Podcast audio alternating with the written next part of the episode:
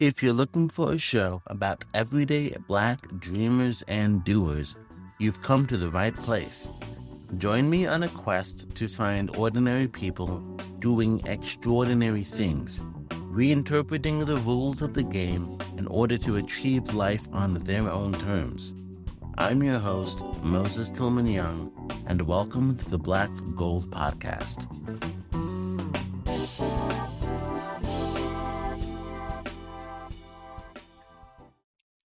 Coming up.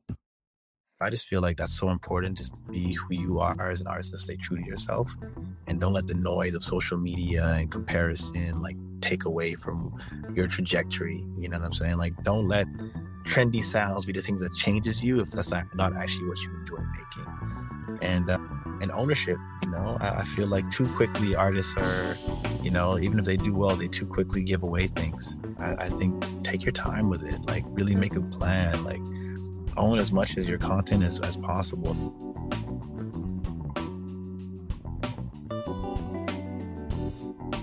Today with me on the Black Gold podcast, I have Teon Gibbs, and he is a rapper originally from Botswana who moved to Vancouver, Canada, and he has now become a full-fledged artist in the rap industry, and he just got off of tour, and he has taken the time to sit down with us and discuss his his art and his craft, and also his new venture in his own record called 100 Collective. And uh, Teon, welcome to the show. Hey, thank you so much for having me. I appreciate it. Absolutely. So, in terms of becoming a rapper, like what would you say are some of the things that people would usually overlook in terms of the effort and the work required to get to the stage where you are right now? I think it's some things that people really overlook as far as like developing their career in the artist world is the amount of consistency and the amount of mental fortitude like you need to have. Like I, I, I really believe like since becoming an artist, like I've gone through every emotion you could probably think of. I've been depressed. I've, you know, thought I wasn't good enough. I thought this wasn't going to happen for me. I had jealousy. I compared myself to a lot of other people, but also had moments of like extreme joy. But it's just the amount of mental fortitude and strength you need to have to keep yourself balanced and thinking that, yo, it's going to work out is so, so important. It's so overlooked. And I think uh, yeah, just like your mental stability and keeping good people around you and staying away from like, you know, the, the vices that, that, that can tear you down. It's something that people don't talk about, but it, it, it needs to be like really, really like at the forefront of your mind. And so in terms of like keeping consistent, keeping disciplined, that must have started off at whenever you were like in terms of having that whole range of being able to experience all of those things. How old were you when you first started to perform professionally? Yeah, I'd say I was probably around as as Teon Gibbs, probably about 24 when I started performing professionally as Teon Gibbs. I've been making music since I was in high school. You know, as professionally, like really trying to make a career out of it. Yeah, probably around 24 years old. 24. And how old are you now? I'm 30. Nice. Congratulations. Yeah, thank you. Yeah. So six years into it, what would you have told your 24 year old self at being 30? What would you have said to that younger Teon Gibbs in terms of getting started in order to just catapult his career to the point where it is in an even shorter amount of time.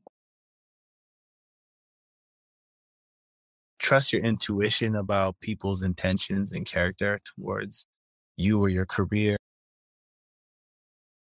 And uh, I'd also say probably uh, just make sure you shed your own ego. It's okay. It's okay to take opportunities and play some gigs that don't pay that great in order for there to be growth within your career. But you just gotta, yeah, have the right intuition about which are business things to do. And and also I guess I guess the biggest one probably be like it's okay to say no too. that, that's something that I, I feel like I really struggled with in my early to mid twenties. It's just like I was a bit of a people pleaser, and I always felt guilty when I said no. But it's it's okay to just tell people, no, I can't make it, or I can't do this. It doesn't make sense for me financially.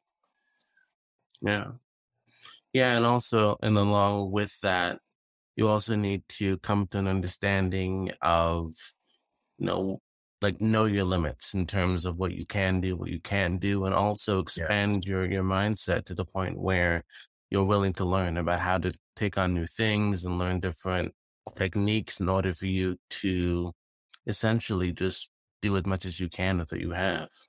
Yeah, exactly. Exactly. Yeah. And so what were some of the things that you would say really impacted you as a rapper in terms of the rap that you do? Because the rap that you do, it seems as if it's more of a, it's more fusion than it is simply just, you know, spitting bars, but it's more of a mix of like R&B, hip hop kind of with your rap interweaved with it. So how did you come to like create your own sort of find, how did you find your style? I think a lot of people when they start, you know, in the music industry, it's they have an artist or a couple of artists that they really love and and they just kind of mimic that person. And that's just kind of where they they learn their I guess their like cadences and that, that's where they get their nuances to how they create music is just kind of through that process. And I just think it's just like shedding that away is, is, is uh, it takes time. So I'd say for myself, I really started finding my sound when I kind of understood just through experimentation, just like the things that made sense for me and what was easy them, for me to make in the studio. Especially in the, in the 21st century with streaming be such a big thing and like having to be consistently releasing music, I just felt as if me spending a long time really processing and thinking about every single lyric and bar meticulously was kind of taken away from the overall feeling of the songs. And I just, was a lot quicker when it was more like R&B and, and funk based and groove based music. And I was, I just kind of realized that that's kind of becomes naturally to me. And that, that's kind of where the fusion started, where I was like, you know what, like, let me do what I, I lean into naturally because that's going to be more accurate to who I am anyway. Yeah. So do you freestyle often? Yeah. Yeah. I freestyle probably every day. I'll be freestyling to, to beats in the car. Sometimes even over other people's raps, you know, and a lot of, a lot of my, my process in studio is actually just freestyling and whatever melody or, or, or lyric comes to my head. If one sticks, that's kind of what I start building the song around. So that's, that's, that's a part of my everyday process. So in terms of, of doing that, you said one of the one sticks. So do you, whenever you get into the studio, do you just like hit record and then you just start whatever comes to mind with the beat, you just like spit it out and then whatever, as you said, sticks. That's the one that you then like take out of that session and then you apply it to your to your next song.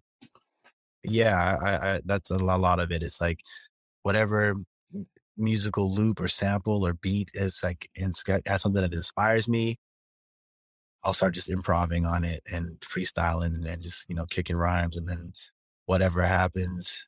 And so there's always going to be a moment in there where I'm like, oh, I can build a song around that. And that's when I start like fleshing it out. Hmm. So what was your journey? I'm curious from going to moving from Botswana to Vancouver what was the journey? So my father, he worked with helping developing countries manage their food resources. And so every three or four years, we'd have to travel and move to a different country because he'd have to be in the field. So that's kind of what happened where we were, you know, we lived in Angola, we lived in Botswana, South Africa, England, and then eventually back here in Canada. Yeah. Oh, so your family is originally from Canada, but at that time you guys were so my pops is from Canada and my mom's from Botswana and they met in Botswana. So, you know, like I say, come back here because I, I, I call this home now. So yeah. Yeah. And so uh, you started at 24. Is there a reason why you didn't start earlier in terms of education, like in college? How were you able to balance like your your love of music while also having to do studies? So I actually went to college for audio engineering. So I, I knew I'd be in the music industry. So I, I wanted to learn how to like make records and, and, and record and mix properly. So that's what I went to school for. And I was I was always making music, but like I got projects that are like sitting on the deep internet where it's like I was in rock bands or I was in like indie alternative bands playing guitar and you know, so like there's there's a lot of stuff that's online that like, you know, I'll let people find one day and, and discover that it's me. But uh, it it it did it just didn't feel like being in a band dynamic is something that's really rewarding, but it's also you're dealing with so many different personalities and different schedules all the time that I felt like getting gaining momentum was so hard. So I was like, well, I know I can be consistent in in myself as an artist, and then I can for the live show, you know, have this a band for that. But yeah, I just needed to like start, start being able to make executive decisions towards like how I want things to sound, and that's kind of where I'm at now. Yeah. So in terms of you creating your style and also you went to audio engineering school, which is that like that's like a perfect kind of mat mixed together, perfect mesh together for for your music and also what you want to do.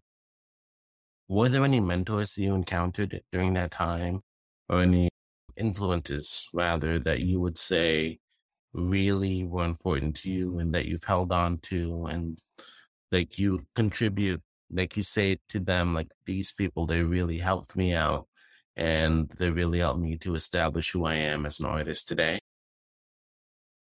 Yeah, I'd say uh, the person that I, I probably gravitated towards the most. So in, in Western Canada, there's not like a, a great infrastructure for a lot of music.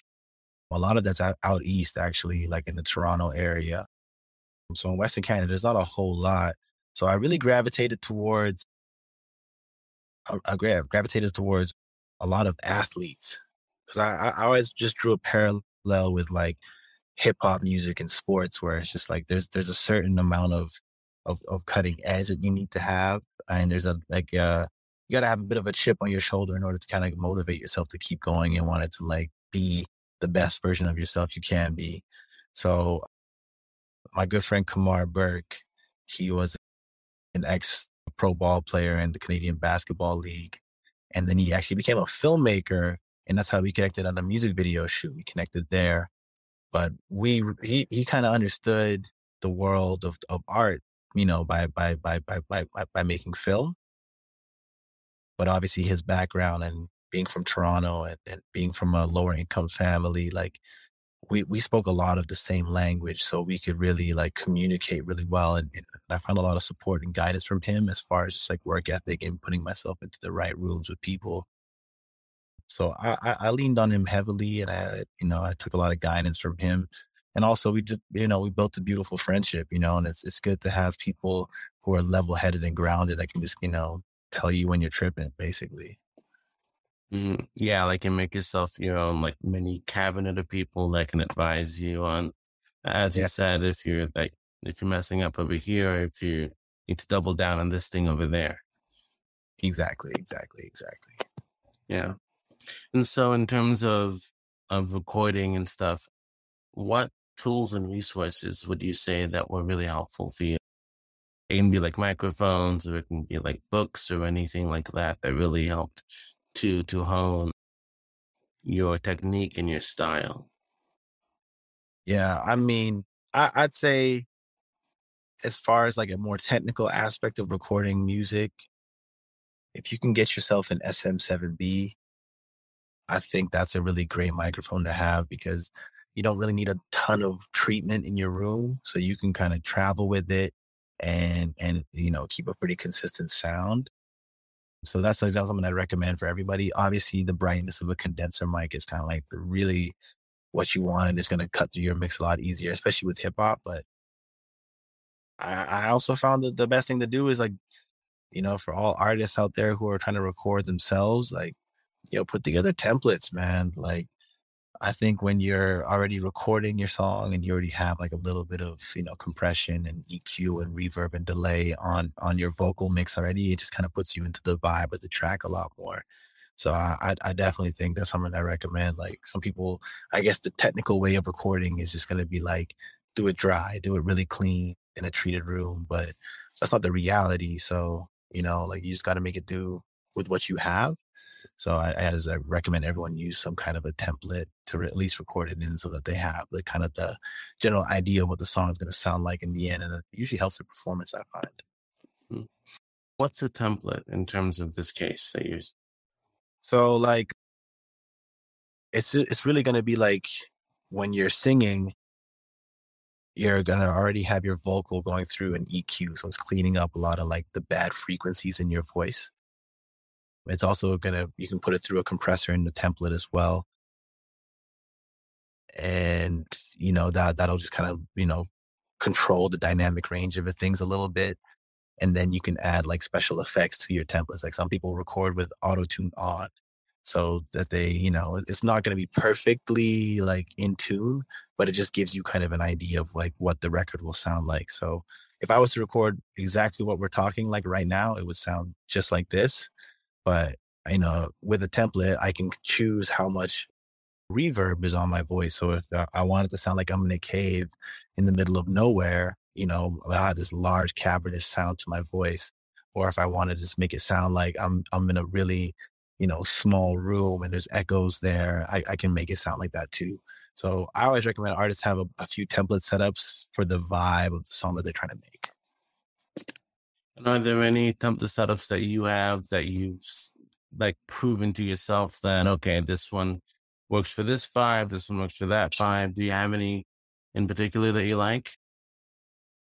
Yeah, I have a, I have two go-to templates that I use. One is specifically for myself. So it has kind of like my my typical presets, which are actually usually what you'll it's pretty close to actually what you hear like on, on the final product of my actual songs. So it makes the mixing portion of it a lot easier for the engineer because they already have a reference to go with. But then I just have like a general one that I use for other artists and yeah, I, I, I just try to keep it pretty clean, just like, you know, reverb delay, compression and EQ for the most part. That's nice. And so yeah. with that, what you're saying is you can then discover and find, okay, I like my voice like auto tune. I like it over here like this, and then I want it to sound like I'm like in a like in a jazz club, and so I can make it sound like this. And okay, yeah, exactly, exactly. Nice. Yeah. So in terms of performing, you started at age 24. Uh, four years in, roughly, 2020, the pandemic. Uh, yeah. As a performer, how did that affect you in terms of performing live? And also, was that something that you would say really, like, you had to really change the, some things during that time? in order to perform either virtually or in other settings? You know, in a lot of ways, it's like a hot take, but I'm really grateful for what the pandemic did for my career because I, I feel like it was a two year window. I was on an equal playing field with some of the biggest artists in the country and in the world. We all had to go through the same thing. And it really allowed me to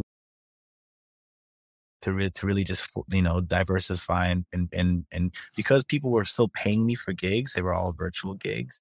The budgets weren't as large as they used to be, so it really made me look at my current setup and and and it gave me the opportunity to minimize it so that I had you know I, I can make my own, but eh, I, I could just go with what's needed for the performance to make the performance good, as opposed to just doing it with you know friends and fam. Because prior to that, I was a lot of like, you know, I, I want to just build with the people who supported me. So it really gave me a chance to like actually just like take register and be like, yo, like how do I, you know, continue to like make money from gigs? And I had to like downsize my my setup And I got a really great response from it. So it was like coming out of the pandemic when when normal gigs were, were opening up again. I was like, well, let's just keep that that downside setup. You know, we can all make a little bit more money this way, and I can fund you know other projects. Yeah. Speaking of other projects, 100 Collective. Mhm.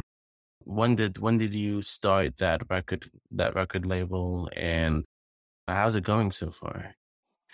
So the, the idea was birthed. I, I did a, a showcase at Canadian Music Week in Toronto in June, and we're meeting with Tiny Kingdom, who is another record label, independent record label in Vancouver slash Toronto, and I, I also they met with Lisa from the Orchard, and the idea was like just talking about this community that I've been building with Hundred Collective because we've been doing a lot of artist showcases over the years, putting people into rooms where you know they can perform, and it leads them to, you know, meeting publishers or meeting you know labels that can sign them or management companies and then also like, like doing like digital profiles and building like TikTok content, reel content, and that kind of stuff for artists. A lot of agency work, and there's been a community that's really been developed around that. And people were just like, well, take it, take your community one step further. Like, you know, like if you can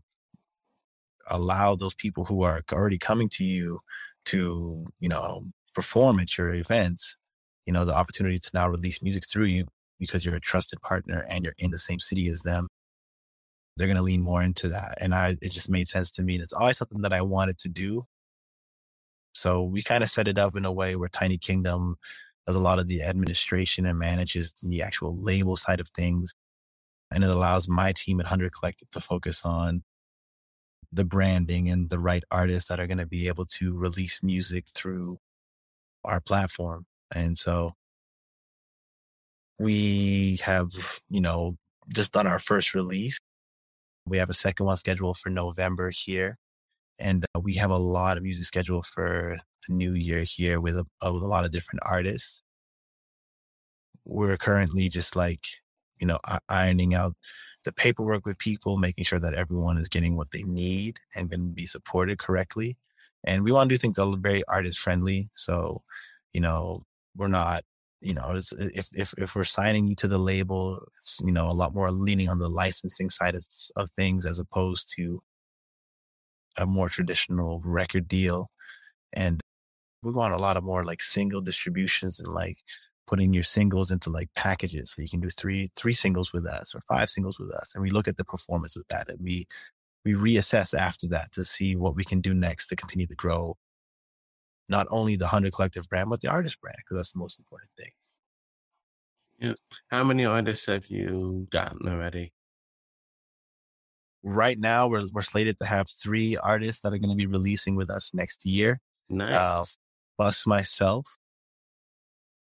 You know, there could be more, but I, I, I personally, I feel like people who are going to be kind of as part of the hundred collective brand, I want to keep it a pretty small number so that we can give everyone the attention, the attention they deserve. But as far as opening things up for distribution, you know, someone wants to come and they want to do an actual, just a, a single with us, then you know they they they can they can approach us and we can we can hash that that that one out. But I want that to be more uh, open to the community. If you make, you know, good hip hop or R and B music, you should be able to approach us and we can help you with distribution. But, you know, yeah, only a small handful of artists that I want to actually call our artists. Yeah. And so how do you do the, because I'm sure if you're going to be starting a record, you're going to have a lot of people who want to be a part of that. And so how do you figure out which artists are the artists you want to be on your label? I think a lot of it comes down to the artist like consistency and like how how how developed their brand is. I really want to see a strong work ethic with artists. I uh, obviously like the music comes first, you know, but and there's a million artists out there who are extremely talented. But if you're talented and you have, you know, a strong work ethic, that's someone that we can work with because in any dynamic, the driving force behind any brand is going to be the artist. You know, like for my own personal career, I've had managers that have, you know, has, been a, a, a lip service manager where I felt like I was working a lot harder than them. But then I've also had, you know, situations where someone kind of, I guess, matched my energy to use like a trendy term. And that's that that's that's when you build a really, really healthy working relationship with people is when both people are able to work very hard. And that's when you see the careers blossom. So that's a big thing that we look for in artists, you know, people who make dope music, who work really hard and and are willing to take risks, you know, like I I I really want artistically gratifying records that are, you know, we're all we're all in support of and we all really believe in because you know, playing the streaming game is a, is a game that will always be there. And of course, we're, we're not going to dismiss the importance of it, but it's like, for you make a great record, like we know how to, we know how to get you, you know, like we know that that'll translate well to live music. We know that that'll translate well and it'll, it'll last a long time as opposed to, you know, a two to three months shelf life. And so is the name 100 Collective because it's specifically going to be 100 people? No, no, no, no. 100 Collective, you know, I, I, it just, it just, the number 100 has always has always been something that's resonated with me. It's kind of how I've like I guess lived my life to a degree. It's just like giving everything 100 and going all in. And collective is just honestly it was just a cool word, yo. Like it just it just sounded good. Yeah. That's really neat. So in terms of signing up new artists, you're looking for you said it's consistency and and work ethic. And are these artists that are native to Vancouver who are who are BIPOC artists? Yeah, I mean, my heart is for BIPOC artists. I really want to champion the BIPOC community. Find a lot of it is like, you know, if you make good music and you're a BIPOC artist, you kind of usually have to leave Vancouver. But with the situation we're trying to set up, it's like, yo, you can stay here and and we could be that conduit to you know, to help you further your career without having to leave the city. So that's really, yeah, that's really my heart. Obviously, as a the black man living in Vancouver, there's being so little representation. It's like, all right, okay, well, let, let me be that little piece of infrastructure then, you know. And I, I always joke around. I say like it's it's almost like we're buying back the block. You know what I'm saying? Like it's the end of the day, a lot of this is just a lot of this music is black music, you know. And it's like we should have ownership of that in some way. Yeah. And I listened to, I think it was an interview that you did. What the two things that you said that an artist should do is uh, they should stay true to themselves and they should also have a sense of ownership of their product. What do those two things, those two concepts, what do they mean to you personally as an artist? I think sincerity and authenticity in not only your music but just in your life will only increase your capacity to have long lasting relationships and a long lasting career when you are who you are and you know how to present that self and articulate yourself well on a song people gravitate towards that and they will they will follow your journey and, and they'll they'll feel like they're growing up with you. I look at an artist like J. Cole, who's been one of my favorite artists for the last 10 years. I almost feel like he's like an older brother to me because I've just seen his journey over the years and he he he documents it so well. And that's that's who he is, you know, like some people like you know they're they're really in the streets and they're really about that life and that's what they want to talk about as long as it's true to who you are as a person people will be able to connect with it or you'll allow them to enter into your world. So I just feel like that's so important just to be who you are as an artist and stay true to yourself. And don't let the noise of social media and comparison like take away from your trajectory. You know what I'm saying? Like don't let tr- trendy sounds be the things that changes you if that's not not actually what you enjoy making. And uh, and ownership, you know, I, I feel like too quickly artists are, you know, even if they do well, they too quickly give away things. I, I think take your time with it. Like really make a plan. Like own as much as your content as, as possible, especially in the digital age now. there's so much opportunity for for different kinds of like sync placement or you know even performance opportunities where if you're giving that money away i don't know if that really makes sense. Yeah and also as you said digitally even with like the emergence of nfts and all of that stuff like everything that you make has the potential for just to like pop off and do extremely well and so you want to make sure that you have a say in how it's used, how people view it, and in the context in which it's put into, because it's some of those things. It's, it's usually like music or art where it's put into a certain context and it's viewed as either it's, it's good or or or or bad. And so, in terms, whenever you have control of your art, of your music, especially whenever it's used, you then control how it gets used and mm-hmm. you can really control the narrative in terms of who you are as an artist and the way that you perceive the world through your music and through your art. Yeah, yeah, exactly. You know, I, I, at the end of the day, like that term control is is is really big. That's a really key word that you said there. I feel like having control of your own career and, and being able to have ownership and carry that responsibility is huge. You know, there is a downside to that as well. Obviously, you know, if you if you if you if you go left, you have to take ownership of that as well. But I I do feel as if like that's better than you know following a blueprint given to you by someone in a suit who doesn't really actually care about you as a person. They just you as a number, and they, they want to just capitalize off of that. But hey, that's what happens when you live in a capitalist society too.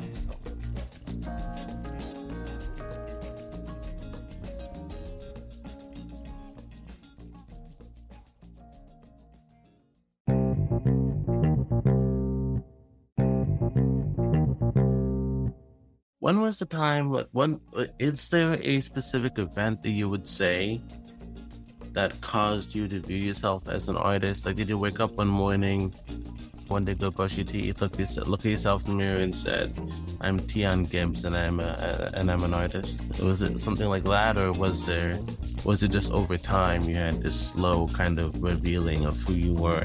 Uh, I think I've kind of always viewed myself as an artist and I, I, I feel like I the first moment I knew that I was an artist, I performed the show. I was at a festival in a small city called Kelowna in, in, in British Columbia here in Canada. And there's a festival called Center of Gravity, and I performed for a really, you know, it was an it was like the first act of the day. You know, the, the festival is going to hold like fifteen thousand people, but there's maybe like three or four hundred people at the festival site and I performed. And I remember I had had such a crazy, palpable feeling of like connection with those three, 400 people. And they were all engaged. They're at the front watching me perform. And I was, I, I knew in that moment that like, yo, this is really, really like what I, I want to do, what I meant to do. I knew that about myself. And I guess over time, you know, I, I just had the self awareness to like understand that I think, you know, a few years later, everyone around me, even my family, even, you know, my coworkers, when I still had a day job, they looked at me as an artist. That's kind of when I knew that, yeah, that's uh, like probably about the 2020s when I knew that the world kind of was like seeing me as an artist. That's, that's, that's how I, I present first. So, yeah. Yeah. So, in terms of your career, have there been some instances where you encounter like a, a failure that was so extreme that it made you consider wanting to stop? Have you ever had an experience like that so far? Oh man, that that happens all the time, man. I feel like as an artist, you know what I'm saying? An artist or entrepreneur, anything that's like it's it's like I said, man, you gotta have so much mental fortitude because I, I hate to put it in just like these layman's terms, but when you make art and you release that art, when numbers become a part of it, it's really easy to associate those numbers with the quality of your art or, you know, how good you are. You know what I'm saying? So it's like a lot of it becomes kind of like an acceptance thing. And it's it's it's gonna be really, really demotivating and really heartbreaking when something you care about and invest so much time into doesn't do well. So, you know, if if I've had some releases over the years that I was like, yo, man, like no one loved this, no one cared about this and it really was like heartbreaking for me. And I've had a couple shows where you're booked for a room, and like again, like I said earlier, like in Western Canada, like the population of Black people is not a whole lot. So sometimes I go into these rooms, and I'm the only Black person in the room performing all these songs, and like everybody wants to hear, you know, Kenny Chesney or some country artist like that, and then I'm here rapping my ass off, and people look at me like I'm a psycho, and that can be really demotivating. But you know, it's it's it's almost like I I needed someone a couple years ahead of me who was doing the exact same thing as me to just be like, yo, don't don't sweat that. Like you already knew what it was when you walked in the room. You know, don't sweat those releases. People will enjoy those songs at the shows. Like I needed that kind of wisdom and I had to learn that myself through trial and error. So, you know, me thinking about quitting, you know, it happened a lot, man. So any artist listening to this, I'm sure you can relate, you know, but you just got to maintain the motivation and be able to separate yourself as who you are and your self worth from a number attached to a song. And so for people that want to get started in, in the music industry in particular, are there some things that you would suggest that they do mentally to prepare themselves for the different challenges that they will encounter and the eventual the eventual failures as well as resounding triumphs as well because you know it's the highs are highs and the lows are low and you don't really want to have that you know up and down experience you want it to be kind of level you want to find a balance between those two. Do you have any advice in terms of just building up mental fortitude as an uh, artist? I think it's uh, constantly checking yourself or having people around you that can check you and remind you of uh of the game plan and where you're going, keep you level headed. I think that's really important to have people that you can like lean into. I'd also recommend people just set set set goals for yourselves, man. Like I, I just like every artist, they just talk about, yo, man, I'm gonna play Coachella in two years. And it's like, okay, cool. How are you gonna get there though? Like set goals for yourself so that you're you're able to see a roadmap, you know, and, and if you're a, if you're ahead of schedule, great, set new goals, like you know, adjust consistently. But you can't just, you know, expect to put out a song and and you know think it's going to go viral you know that that's that's not a sustainable business plan you can't go to a bank with that you can't you can't do anything like that. You have to have a, an actual like a game plan for yourself so i think that's really important and stick to your plan you know? You have to pivot every now and then but all in all stick to your plan and uh, yeah i just think realistic goals is such an important thing for for for new up and coming artists. Yeah and so, in terms of your next steps, you just got off tour and you are doing this 100 collectives, getting your record label started. What's next for you in terms of your next next stage as an artist? My next stage as an artist is to continue to be a you know someone waving the flag of culture black culture, for black music in, in Canada, especially in Western Canada. Working on an album right now.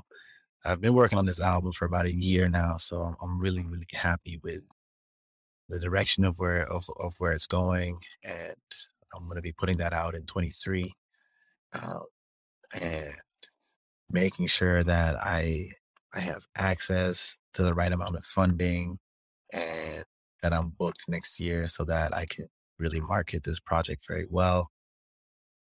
And that's that that that's that's that's my current artist game plan. Is just you know, I've played about sixty shows this year, and I was very intentional. It's going to be probably seventy by the time the year is over. And I was very very very intentional uh-huh. with wanting the method to be very booked. so that next year, you know, I, I can take that number down by 20 or 30, but I can, you know, start asking for a little bit more money for these shows so that I have a bit more free time to be able to make sure that 100 Collective Records and the artists that I'm working with have proper teams around them and that I'm able to oversee it correctly. It sounds like music is really like an integral part of your life. Yeah. But is there anything that you do in terms of, apart from music, like any hobbies that you have that you would say that either help you to either get away from the music stuff for a bit, or does it even like recharge your batteries in that way? Do you have any hobbies, any interests that you have that you that you do? Yeah, uh, I, I think as far as hobbies, like you know, I I, I think the I'll, I'll say the hobby that's probably the most therapeutic for me and my mental health is walking. Honestly, as boring as that sounds, like I I try to start my day off with you know, like a like a a three mile walk every morning, so that I'm able to just like collect my thoughts or my feelings from you know what's going on in my life at that moment. And i i you know it, i probably look crazy to people because i have my airpods in and i'm just like talking to myself. But yeah I, I find like just like speaking about my issues and thinking about like my thought processes is very therapeutic for me. And it keeps me balanced outside of that, man, I you know I, I got dogs, so I'm, I'm, with them a lot. That's my hobby. Yeah, playing with the dogs. What kind of dogs? Doberman. Nice. Yeah. Cool. Yeah. My brother, he lives in in LA, and he does it is hiking, and yeah. he hikes up Runyon Canyon every I think every day. That's what he does. Wow. And same thing for him in terms of like thinking about things because he's in a pretty creative, creative space. And what he does is, yeah, he goes on his hikes. He usually has, yeah, you know, his AirPods in and listening either to like audiobooks or to some music and just trying to get the juices flowing in that way in terms of figuring out next steps and new things. And so, yeah, walking really is like it's it's the simplest yet most powerful thing in a way that a person can do in yeah. order just to just help the mind out and let it get those gears turning and yeah. understanding new things whether it be as you said just talking things out internally that you have or even synthesizing things that you need to do like for your job or anything like that anything at all taking yeah. like a good long walk will really puts things into perspective and it also shows you things about yourself and about the environment that you never would have necessarily realized if it wasn't for that walk. Yeah, no, it's like it's it allows you to really like process. I think it's a it's a really great tool for processing. Yeah. Well, Teon, this has been a wonderful conversation where can people go to learn more about Hundred Collective, about your new upcoming album, and all your all your previous works? Yeah, to learn more about Hundred Collective, just go to our website, hundredcollective.ca. We're really active on Instagram and, and TikTok at the 100 Collective, and that's the number 100. And then just follow me on on Instagram at Teon Gibbs 100 the biggest thing that people can do for any artist is is follow them on Spotify. By following someone on Spotify, that just ups their chance of every release they do being more successful. So yeah, so if y'all could follow me on Spotify, that would be the number one thing I would say. So I appreciate that. Yeah. And have there been any any any black influences in terms of your music career either in music itself or in any other aspect of your life? Well, yo, I mean, so Kamar Burke, the person I was saying, I kind of viewed as a, as a, as a mentor. You know, obviously he's a black man. Being from Botswana originally, finishing high school in Botswana before coming to Canada, a lot of my influences musically, you know, they they they come from obviously black artists on the on on, on, in, in the continent of Africa. So you know, whether I'm listening to Brenda Fassie or DJ Cleo or DJ Smooth, you know, those are huge influences. And I just always had black music in my life. It's, it's you know, songwriters like Tracy Chapman all the way to, you know, Drake, you know, like it's just like, yeah, it's just black music has really just been a huge influence on, on, on, on me as a, as a human being. That's wonderful, Teon. I have one more question for you, and Yeah. that is if you had the ability to send a worldwide text, what would your message be? Ooh, that's a very good question.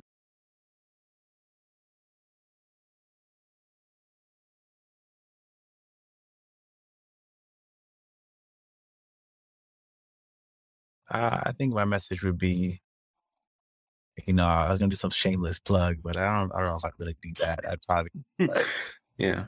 I'd probably just be like, yo, man. I'd be like, yo, there's, there's, there's, yeah, I'd probably just say something encouraging, man. Honestly, like, yo, just, you know, keep your composure. Oh no, you know what I'd say? I'd say, you know, keep your intentions pure. It'll all work out. That's what I would say. Why would that? Why would that be your message? I feel like if people can have the objectivity and the self awareness to remove themselves from a lot of tough situations, emotional situations, or situations that may be political or bring them pain, they can just have pure intentions. I, I think people can can can can proceed with their life and, and understand that, like, you know, like if I just do the best that I can and be the best person that I can, like things will, in general, work out. Obviously, there's outliers with that, but I just think anyone who's really in a tough spot in their life, that's probably something that they need to hear. You know? Yeah, and also with that, you need to have an understanding of like your place and who you are and what you can do and what you cannot do, and then also just be open to learning new things and having things that you learn interweave with the things that you know and let it let your intelligence and grow from there and apply it in so many different ways. Yeah, hundred percent. Well, awesome, Teon. Thanks again. Thank you so much. Thank you for listening to this episode of Black Gold Podcast Stories of Black Dreamers and Doers. Please go ahead and subscribe and review the show on iTunes, Spotify, or wherever you're listening to the podcast right now so then it can reach more people. If you want to get in touch with me personally, go ahead and send me an email at blackgoldpod at gmail.com if you want to talk about the show or if you want to talk about how to create your own podcast where you can find people and talk with them about the topic of your interest. If you want to go further into doing that, make sure to go to www.blackgoldpod.com and go ahead and scroll all the way down to the bottom and get yourself a copy of the Side Gig Podcast Guide. It's a guide that I put together for you to start a quality podcast on a low budget. So go ahead and do those things, and I'll catch you in the next episode. Thanks for listening.